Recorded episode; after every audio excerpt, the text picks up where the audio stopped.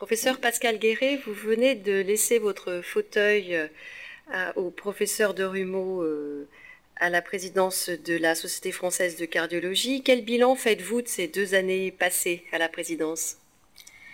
Deux ans de travail à la tête de la Société française de cardiologie, euh, c'est long, mais ça nous a permis tous ensemble de faire beaucoup de choses. Alors parmi ces actions qui m'ont semblé les plus déterminantes, les plus intéressantes, je retiendrai une prolongation ou une accentuation de l'ouverture vers toutes les composantes de la cardiologie française, en particulier les cardiologues libéraux et les cardiologues des hôpitaux généraux. ils sont de plus en plus nombreux à travailler avec nous et je pense que la satisfaction est partagée et réciproque. Euh, par ailleurs, nous avons créé ce qui n'existait pas, un statut de membre affilié de la Société française de cardiologie auparavant. Les membres associés devait être euh, cardiologue.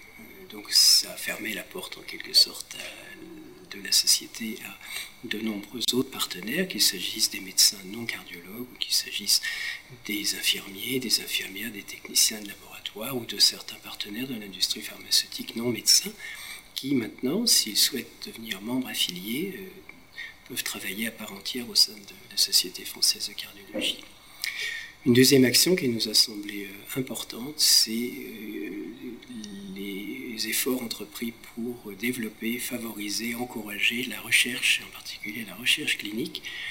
Et nous l'avons fait de plusieurs façons. Tout d'abord en attribuant en partenariat avec la Fédération française de cardiologie des dotations importantes pour soutenir la recherche clinique, pour permettre aux plus jeunes de, de, faire un Master 2 ou pour certains de faire un post-doctorat ou encore pour d'autres d'aller faire un stage de perfectionnement à l'étranger. Et euh, tout ceci a abouti à des résultats tout à fait concrets avec un très grand nombre d'études qui ont été soutenues, promues, promues par la Société française de cardiologie et puis bien sûr aidées financièrement.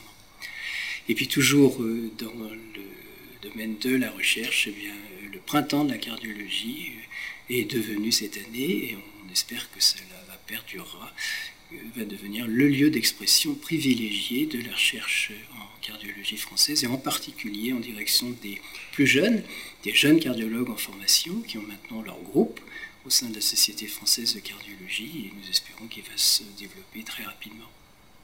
Je vous remercie.